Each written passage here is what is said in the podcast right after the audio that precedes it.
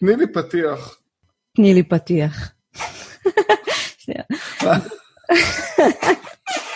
לא, כמו הפרסומת של הזה, הרוסי הזה.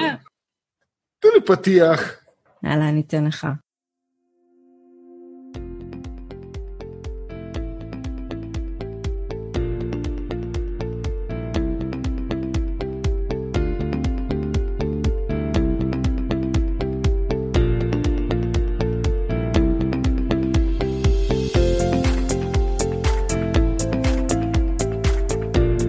ברוכים הבאים לכאן מדברים נדל"ן, פודקאסט שעוסק בכל הקשור להשקעות נדל"ן בארץ ובחול. אני עדי בן אדרדן, איתי נמצא רוני אגה.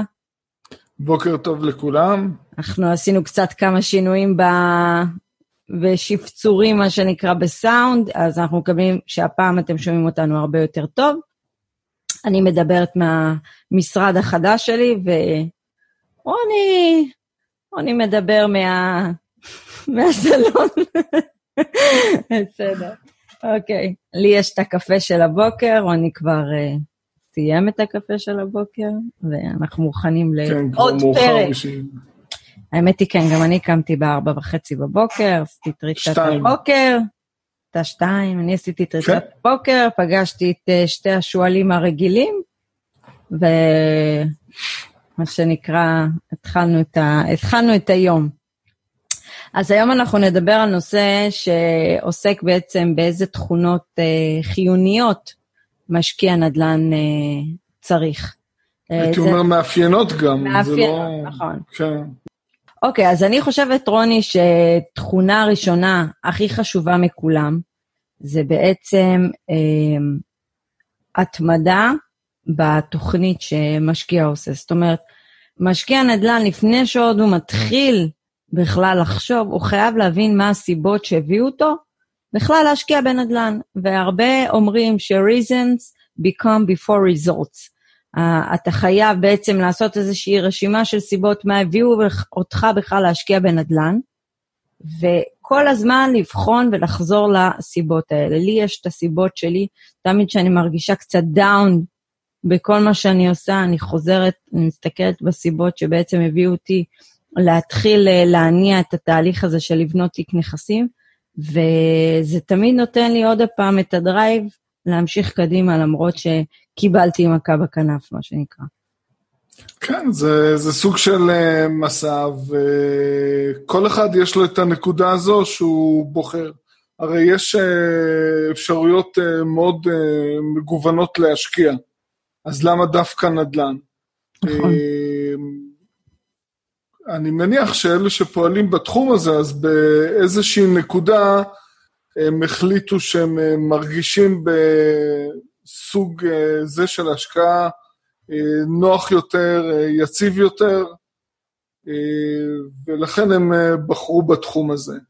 אז זה ההבנה הראשונה, אז ההבנה בעצם שהיא באה מתוך מטרה להגיע לאותם יעדים כלכליים שכל אחד שואף.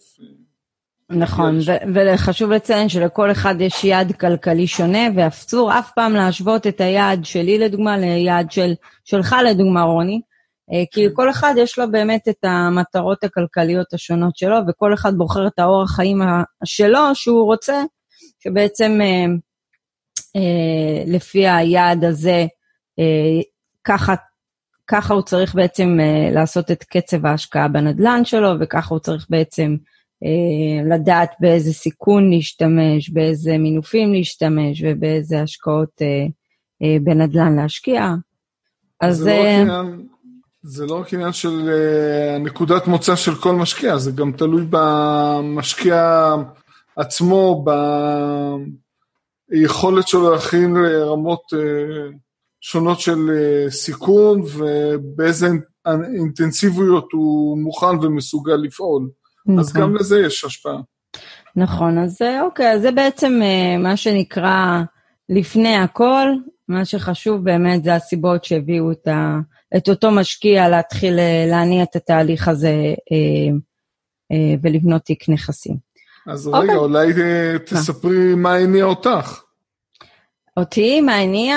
תראה, אני יכולה להגיד לך אני התחלתי ללמוד רנטגן בגיל 23, ולמדתי באוניברסיטת בר אילן איזה פעמיים בשבוע, והייתי ישנה אצל אחי בחולון, אז הוא היה סוחר דירה, הוא התחתן, היה שכר דירה בחולון, והייתי ישנה אצלם בימי רביעי, כי זה היה יומיים רצופים.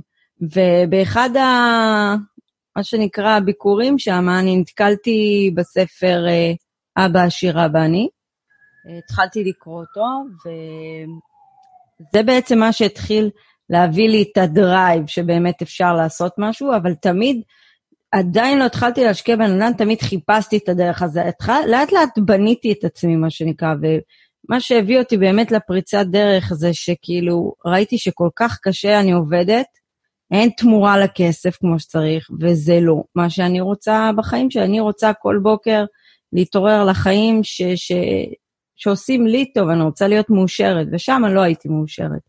אז קודם כל הבנתי שאני לא מתאימה להיות שכירה, אז זה משהו שהייתי צריכה לטפל בו, והבנתי שאני רוצה להיות עצמאית כלכלית.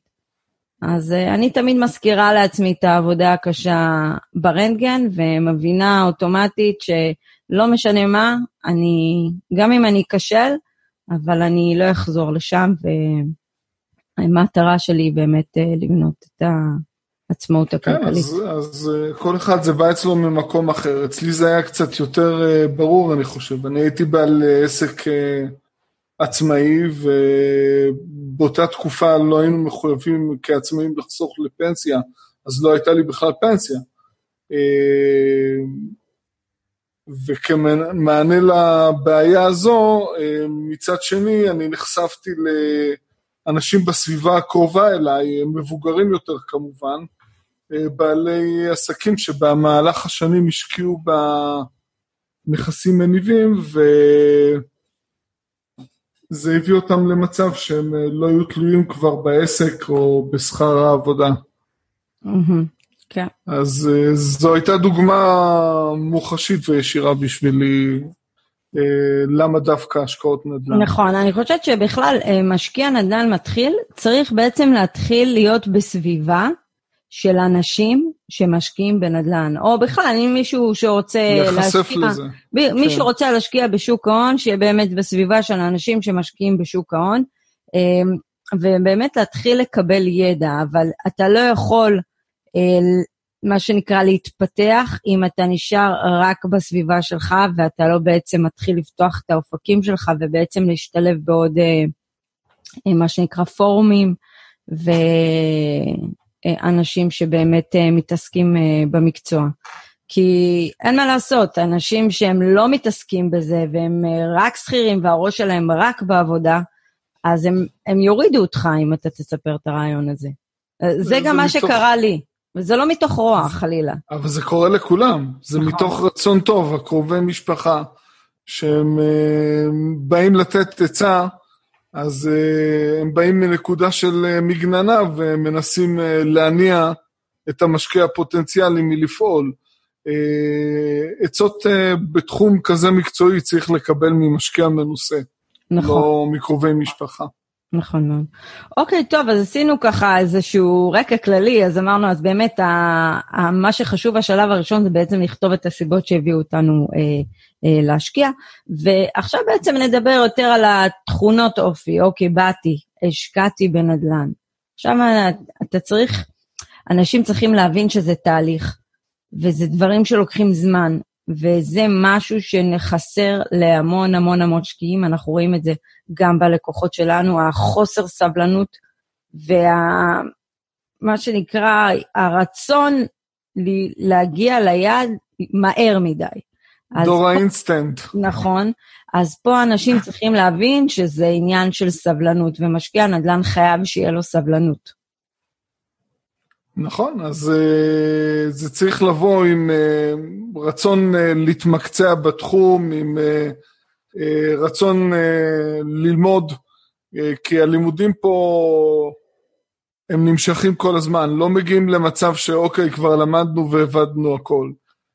התחום הזה הוא מתפתח, יש אסטרטגיות רבות של השקעה, וכמשקיעים אנחנו כל הזמן צריכים להתעדכן, בכלל עם כל השינויים הטכנולוגיים, יש לנו חשיפה למשקיעים מנוסים ברחבי כל העולם, ואנחנו יכולים ללמוד צורות חשיבה שונות.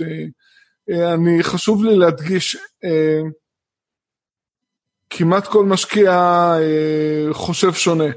כל משקיע מביא לצורת חשיבה שלו את התכונות אופי שלו, את הניסיון אם הוא צבר או לא צבר, ולכן אנחנו נשמע משקיעי נדל"ן שפועלים, כל אחד פועל בצורה אחרת. אני אומר שזה בסדר, כל עוד כל הדרכים מובילות לרומא, אבל גם אם בוחרים לפעול באסטרטגיה אחת, חשוב ללמוד ולהכיר אסטרטגיות אחרות, שאולי מתאימות למצבי שוק שונים, ומאפשרות לנו גיוון, כשאנחנו פועלים כמשקיע נדל"ן. אז הנושא הזה של הלימוד, הוא כל הזמן. אז אני כל בוקר מתעורר מוקדם, ולומד ומתעניין, ואת בריצת בוקר שלך, כל ריצת בוקר את עם איזה פודקאסט אחר. אנחנו מתעניינים בשווקים שונים, יש לנו את הניסיון שאנחנו צוברים מהפעילות המעשית שלנו, אז אוקיי, אז ניסיון שהוא מעשי, אבל גם בדרך אנחנו לומדים הרבה מאוד דברים חדשים, ומי שנכנס לתחום הזה צריך להבין שזה לימוד האינסופי.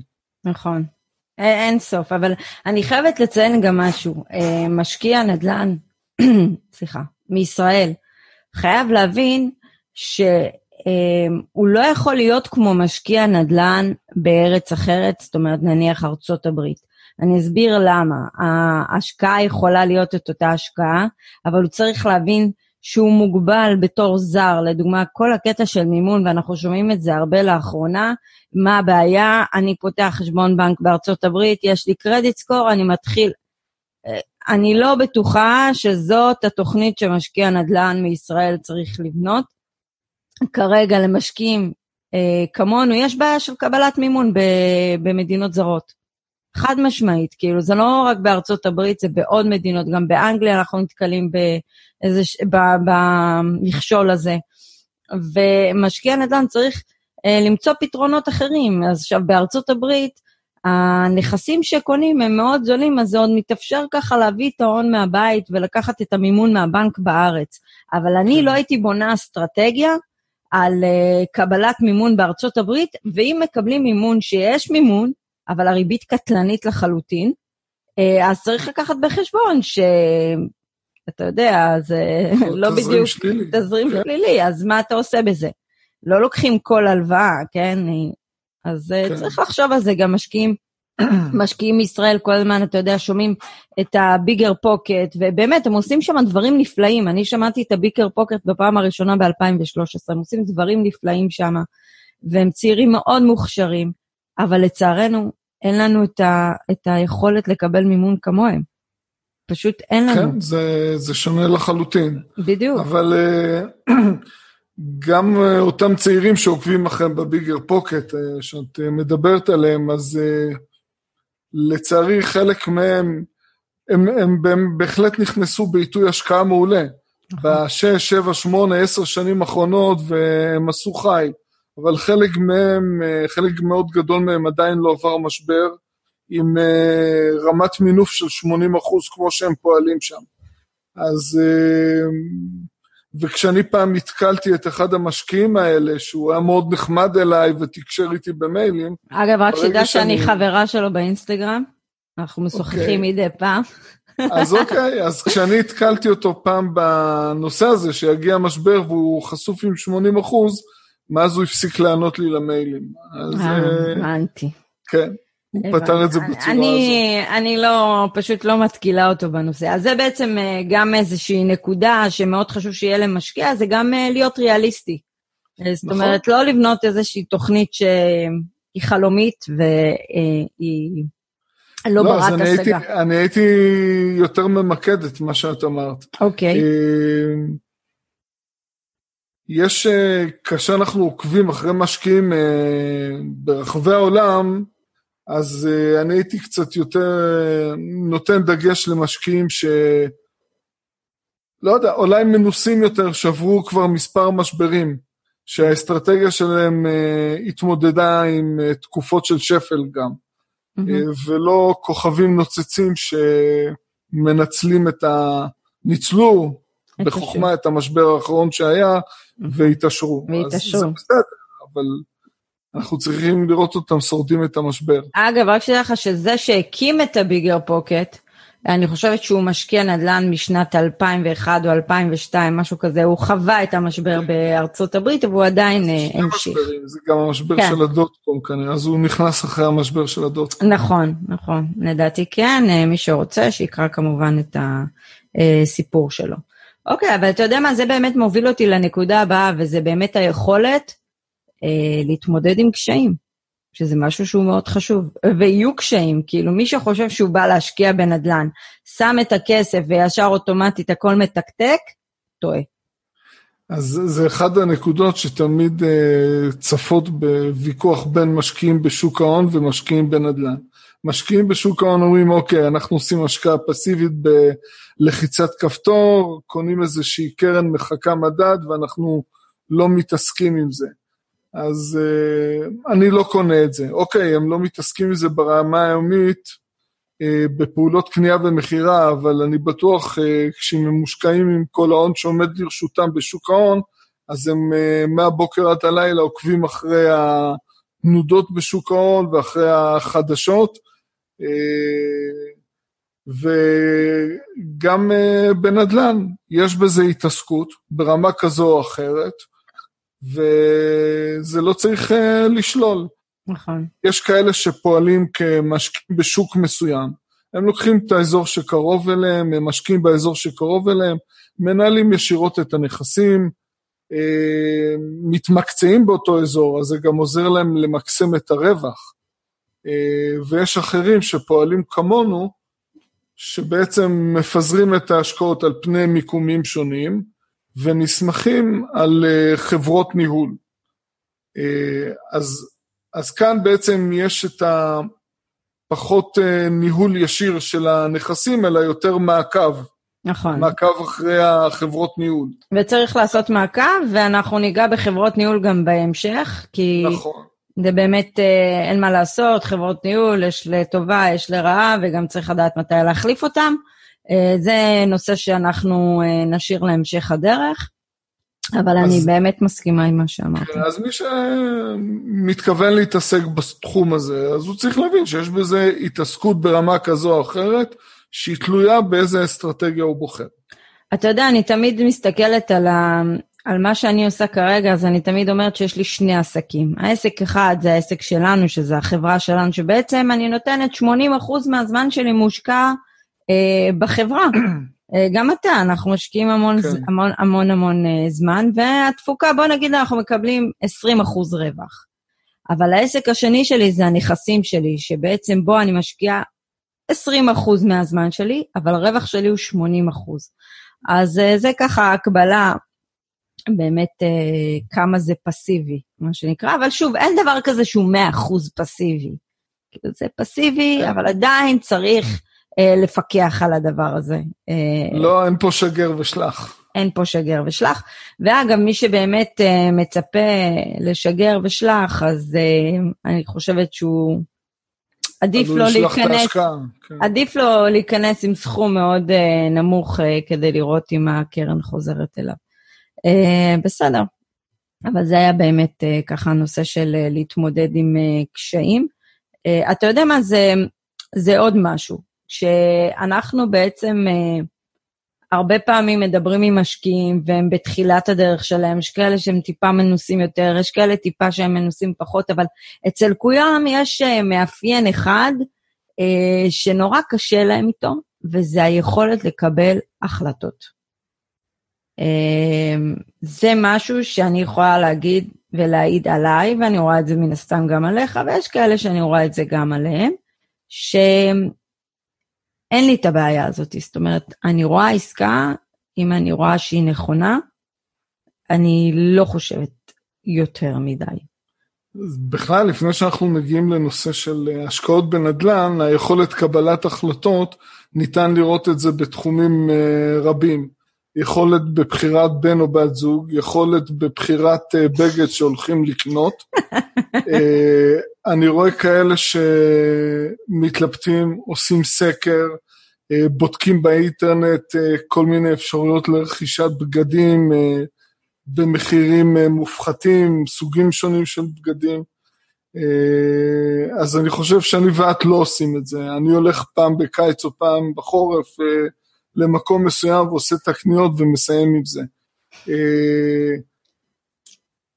הבעיה לאותם אנשים כשהם מוצאים את הבדיקה הזו, מעבר לחוסר יכולת קבלה ההחלטה, הם פשוט מערבבים פה רגש עם קבלת ההחלטה. הם הופכים את זה להחלטה רגשית. החלטה כלכלית שהם הופכים אותה להחלטה רגשית. וברגע שמכניסים רגש, אז מכניסים פחדים. לא מנתקים את העובדות האמיתיות של ההשקעה. לא מסתכלים רק על המספרים, אלא גם רוצים להתחבר להשקעה, להרגיש בנוח. אם אני ארגיש בנוח בדירה הזו, אז בטח הסוחרים שלי ירגישו.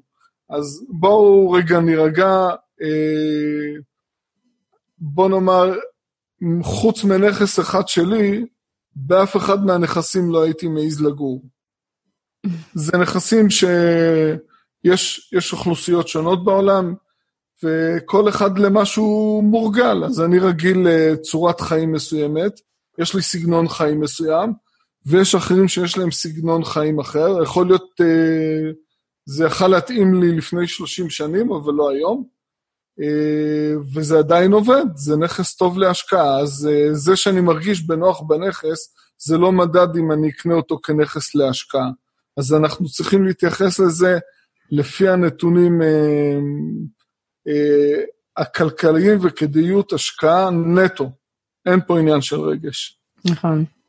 לחלוטין אין עניין של רגש. אוקיי, אתה יודע מה? זה באמת מביא אותנו לעוד איזושהי נקודה, ובאמת רואים את זה היום הרבה במה שנקרא בהבדלים של ההשקעות, וזה בעצם הנכונות ללכלך את הידיים, מה שנקרא. אני זוכרת שאני הייתי באמת בתחילת הדרך שלי,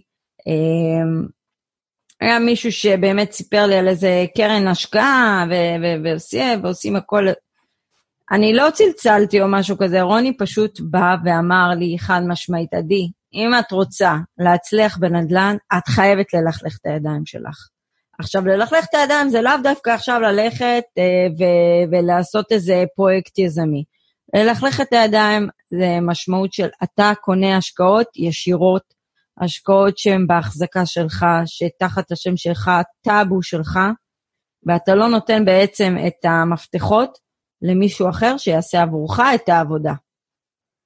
זה ללכלך את הידיים. ללכלך את הידיים זה גם אומר להתאמץ, להתמודד ישירות עם קשיים לפעמים, אבל זה גם לקצור את הרווחים לבד.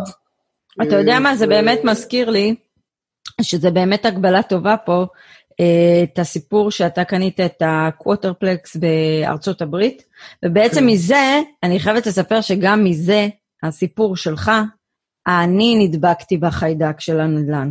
אני זוכרת שישבת לידי בכיתה, באוניברסיטה הפתוחה, הראת לי תמונות אפילו מה שאתה עושה, וזה פשוט נתן לי את הדרייב, ויום אחרי כבר קנינו נכס בארצות הברית. כן, אז אולי אני אספר קצת. יאללה, תספר על העסקה. זה נכס שקניתי בסוף 2014, זה מבנה בין 4 דירות של 2 חדרי שינה וסלון, 2 חניות לכל דירה, באזור שדה תעופה באטלנטה. רכשתי את המבנה ב$120,000, ביחד עם התיקונים זה הגיע ל$160,000. כמה היה הדולר? זה 3.6, לא. 3.6? כן, 2014.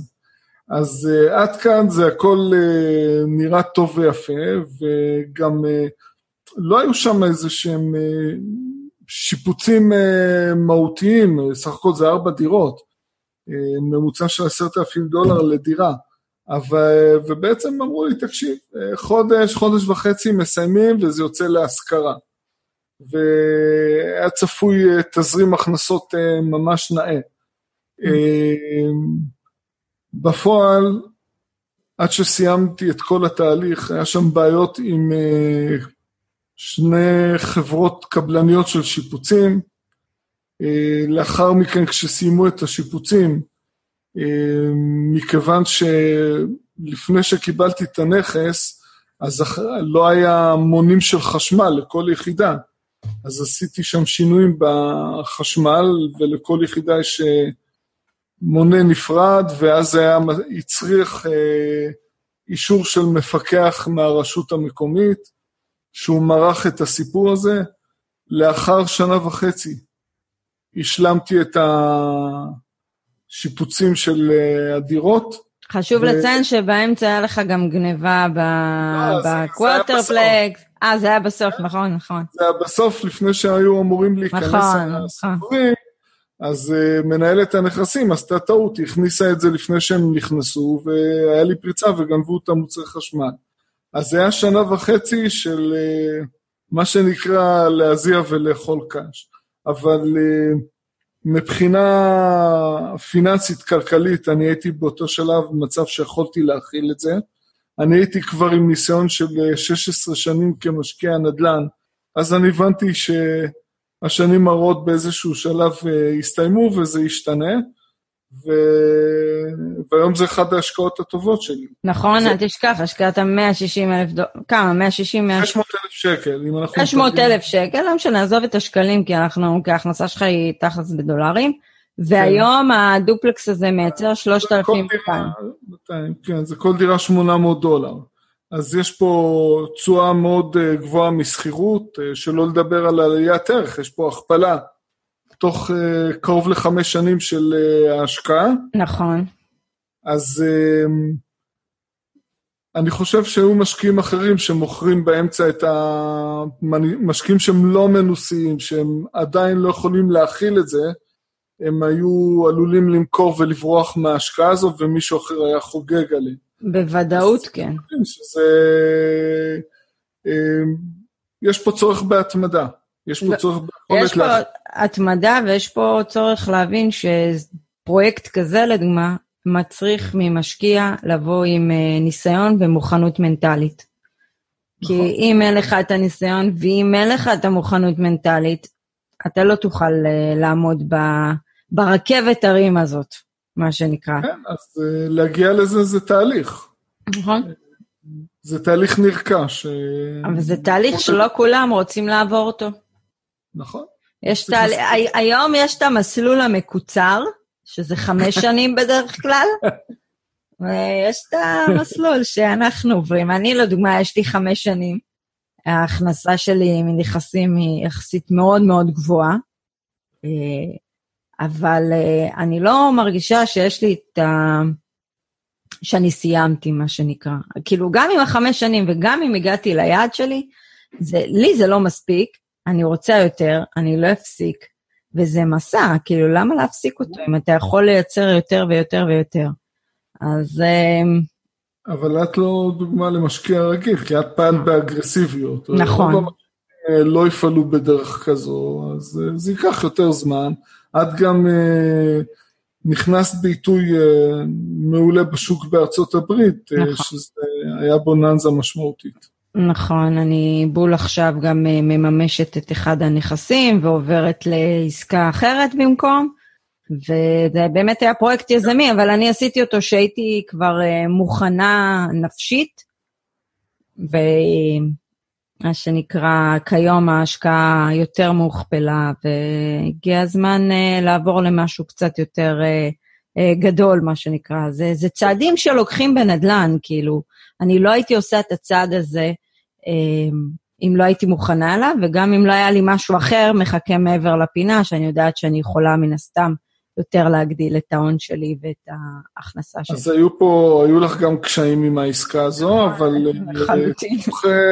תוך שנתיים הכפלת את ההון. הכפלתי את ההון, עשיתי איזה שיפוץ, מצאתי מה שנקרא קונה תוך יומיים, אז זה גם אומר שהמיקום היה מצוין. וזה לקח לי הרבה זמן, כאילו אגב אני קניתי את העסקה הזאת אחרי משהו כמו 1.5 שעה שראיתי אותה בזילו. בלי רגשות. בלי רגשות, קשרתי לסוכנת נדל"ן ואמרתי, את מוציאה לי את העסקה הזאת ב-X כסף. כי היה צריך שם שיפוץ לא קטן, אבל היה פוטנציאל, ידעתי שהיה פוטנציאל. אז זה נוגע לנושא הזה של קבלת החלטה ללא היסוס. כי את התמקדת בעובדות, במספרים, ולא ברגש. נכון. סביר להניח שלא היית הולכת לגור שם, אני גם לא יודע אם היית הולכת לטייל שם. האמת היא, הייתי שם. זה סביבה סבבה לגמרי, אחלה. זה האוכלוסייה שיש בארצות הברית. אין מה לעשות, כאילו. אנחנו עדיין לא משקיעים במה שנקרא בלס וגאס, ולא בלוס אנג'לס, אנחנו משקיעים באזורים שמן הסתם יותר נגישים לכיס שלנו. נכון מאוד. אז אוקיי, אז אמרנו, נעשה איזה סיכומון, אמרנו בעצם לעשות את היד, קודם כל להבין מה הסיבות שלנו. אמרנו שזה היכולת להתמודד עם קשיים, היכולת לקבל החלטות, היכולת לא לערב רגש בהחלטה, מה שנקרא ללכלך את הידיים, התמדה, משמעת, הייתי אומרת גם הקרבה, כי משקיע נדל"ן צריך לדעת שבהתחלה שהוא בונה את התיק, הוא מקריב הרבה מאוד דברים בשביל המטרה הסופית.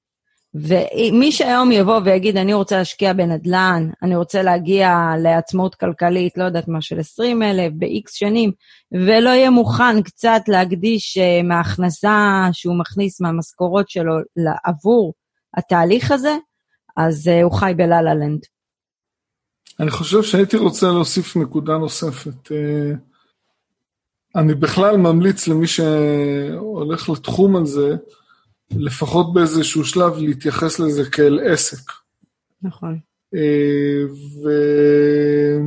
וזה חשיבה מאוד שונה מעבודה כשכיר. פה כעסק אנחנו כל הזמן צריכים לחשוב כיצד אנחנו יכולים לפתח את זה ולהגדיל הכנסות, ולעיתים זה גם מחייב אותנו לפעול עם מימון.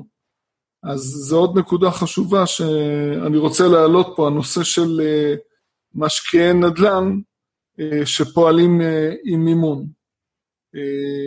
הנושא הזה של המימון הוא מאוד קריטי, כי בעצם אם אנחנו עושים את החישוב הנכון לגבי כדאיות ההשקעה, מבחינת המספרים, מבחינת העיתוי, פוטנציאל עליית ערך וסחירויות, אז ברגע שאנחנו מוסיפים לזה את המימון, זה מאפשר לנו לקנות יותר נכסים, ולנצל את הפרק זמן שעובר בצורה המיטבית.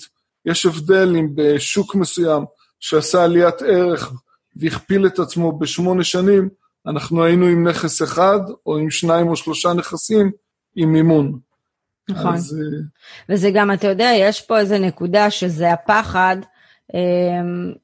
להמשיך להשקיע. אני רואה הרבה משקיעים נתקעים, למרות שיש להם את ההון, למרות שהם השקיעו כבר, שהם נכנסו, שיהיה סחירות, אבל הם נתקעים, זה כאילו קשה להם לשחרר את להשקעה השנייה, קשה להם להריץ את התהליך, יש הרבה כאלה שאומרים, אוקיי, מה מפה? אז מאוד חשוב, מההתחלה תבנו לכם את התוכנית הזאת, כאילו אם אתם באים רק בשביל להשקיע בנכס אחד בלבד, אז אוקיי, זה, אני לא יודעת כמה זה יקדם אתכם בחיים, אבל... לא משנה חיים, זה לא משנה חיים מהבחינה הכלכלית, כדי לשנות את התמונה, כדי לצאת מהמרוץ הזה, חייבים כמות מסוימת של נכסים. נכון, אבל חשוב להגיד, אני לא רוצה להוריד את המוטיבציה, זאת אומרת, למי שיש לו הון רק לנכס אחד כרגע, ועדיין יש לו את התשוקה להמשיך קדימה, זה יקרה, זה פשוט לבנות את התוכנית, וכמו שאמרתי, להקריב חלק מההכנסה שלכם עבור התהליך הזה, כי אחרת זה לא יקרה. כל אחד שישב עם עצמו, יגיד כמה הוא מוכן בעצם להקדיש לדבר הזה, כי בסופו של דבר לאט לאט יש לנו שעון חול, שכולנו יש להם שעון חול, וזה כמה אנחנו נוכל בעצם לייצר בזמן שאנחנו עובדים, ומשתכרים בצורה מה שנקרא טובה, שהמשכורת שלנו מאפשרת לנו את החיסכון הזה. אני הייתי מנסח את מה שאת אומרת, להקריב היום למען ההשקעה, אז אני הייתי אומר בעצם, לוותר על דברים מסוימים בהווה למען העתיד. נכון. אתה יודע משהו? אני אגיד לך מה הבעיה במילה להקריב, זה נשמע רע בעברית. כאילו באנגלית זה נשמע מעולה, dedication. אבל בעברית זה נשמע רע. זה משאבים. יש לנו משאבים. לכל משפחה יש משאבים כלכליים. אז השאלה איך אנחנו משתמשים איתם. אם אנחנו משתמשים במשאבים האלה בהווה, אז לא יישאר לנו לעתיד. אז אנחנו בעצם באים ואומרים שצריך לקחת בחשבון העברת המשאבים האלה לעתיד. נכון, נכון. אני יכולה להעיד שאני בחמש שנים, בכלל גם עכשיו, החיסכון שאנחנו מפנים ליצירת תיק הנכסים הוא פשוט עצום. ורואים את זה, כאילו אני לא הגעתי ל-12 נכסים מרוח הקודש, כן? זה לא שנפלו עליי ואני עשיתי איזה בוננזה, אני חסכתי המון בשביל לייצר דבר כזה, והשתמשתי במינוף, אנחנו עדיין חוסכים, אבל זה בעצם העניין של באמת להקריב את קצת מהאיכות חיים שלכם, עבור התהליך הזה, וכל אחד יעשה את החשבון נפש שלו באמת, איזה סדרה עדיפויות הוא רוצה, אבל זה הדרך, אין דרך אחרת. כאילו מי שאין לו איזה בוכתה של כסף בצד, אז זה הדרך. אבל גם ההקרבה היא לפרק זמן מסוים, זה שונה מאחד לשני. אז גם אם את ואני מקריבים דבר מסוים היום, אנחנו עדיין, בוא נאמר, עלינו משמעותית ברמת החיים במהלך השנים. נכון, נכון. לא שזה בעצם נשארנו באותו מצב. נכון, לגמרי. כי, נכון, אני התחלתי מקיה פיקנטו, והחלפנו לרכב הרבה יותר גדול ב3 שנים, אבל הבת שלי כל כך התלהבה מזה, אבל אני אמרתי הדבר אחד, אמרתי לה, שר, תזכרי טוב, מי קנה את הדבר הזה? אז היא אמרה לי, מה זאת אומרת? היא אמרה את התשובה שאני מלמדת אותה כל הזמן, הסוחרים. נכון. נכון. הם קמים בבוקר ועובדים בשבילנו. נכון, ומי שבאמת, אתה יודע, באמת משקיע נדל"ן צריך להיות מנטלית חזק, וצריך כל כך הרבה תכונות, אבל הוא צריך גם שיהיה לו כל כך את התשוקה הזאת, לאהוב את התהליך, אתם צריכים לאהוב את התהליך הזה, התוצאה תבוא. לא לסבול. לא לסבול, זה לא סבל, התוצאה תבוא, אבל תהנו מהתהליך, כי זה תהליך של למידה, וזה תהליך של העצמה, כאילו זה... לכם בתור אנשים, זה גורם לכם להתפתח, ויש כל כך הרבה יתרונות בעצם לצאת מהקופסה, מה שנקרא, ולפתוח את הראש, ולהרחיב אופקים. אבל זה שוב מתקשר לנקודה הזו, שאני אומר שצריך להתייחס לזה כאל עסק, כי כל בעל עסק יש לו נקודות של מאבקים, והישרדות, והתמודדות עם תחרות, ושינויים בשוק שהוא... פועל בו, יש כל מיני טרנדים, נכון. אז זה כמו עסק. נכון. יש את הנקודות האלה שקשה, שצריך להתמודד איתם, אבל יש גם את הרווחים. נכון, נכון. משה, אוקיי, בסדר גם, אוקיי, אני מסכימה, אוקיי. אנחנו משתדלים לעשות פרקים עכשיו קצרים, חצי שעה, 35 דקות, כדי באמת שלכם יהיה קל להאזין לנו, ולנו יהיה מספיק דרייב לכל הפרק, ואנחנו נסיים את הפרק הזה, רוני. דיברנו פה הרבה. אנחנו כמובן ניגע בנושאים האלה עוד בהמשך. מי שלא שמע את הפרקים על הברקזיט ועל שוק הנדל"ן באנגליה, כמובן מוזמן לשמוע אותם, זה מאוד חשוב למשקיעי נדל"ן היום. אתם יכולים למצוא אותנו בעמוד פייסבוק שלנו, באתר הבית, אתם יכולים להירשם לערוץ יוטיוב שלנו, נכון, נעלה גם סרטונים בכל הקשור לנדל"ן, הרבה סרטונים שיעזרו לכם ויתנו לכם ערך, אנחנו נשמח אם תעשו לנו סאבסקרייב. אז אני הייתי עדי בן אדרדן, וכמובן רוני אגה אחד והיחיד, ואנחנו נפגש בפרק הבא. אז רוני, אחלה יום. ביי.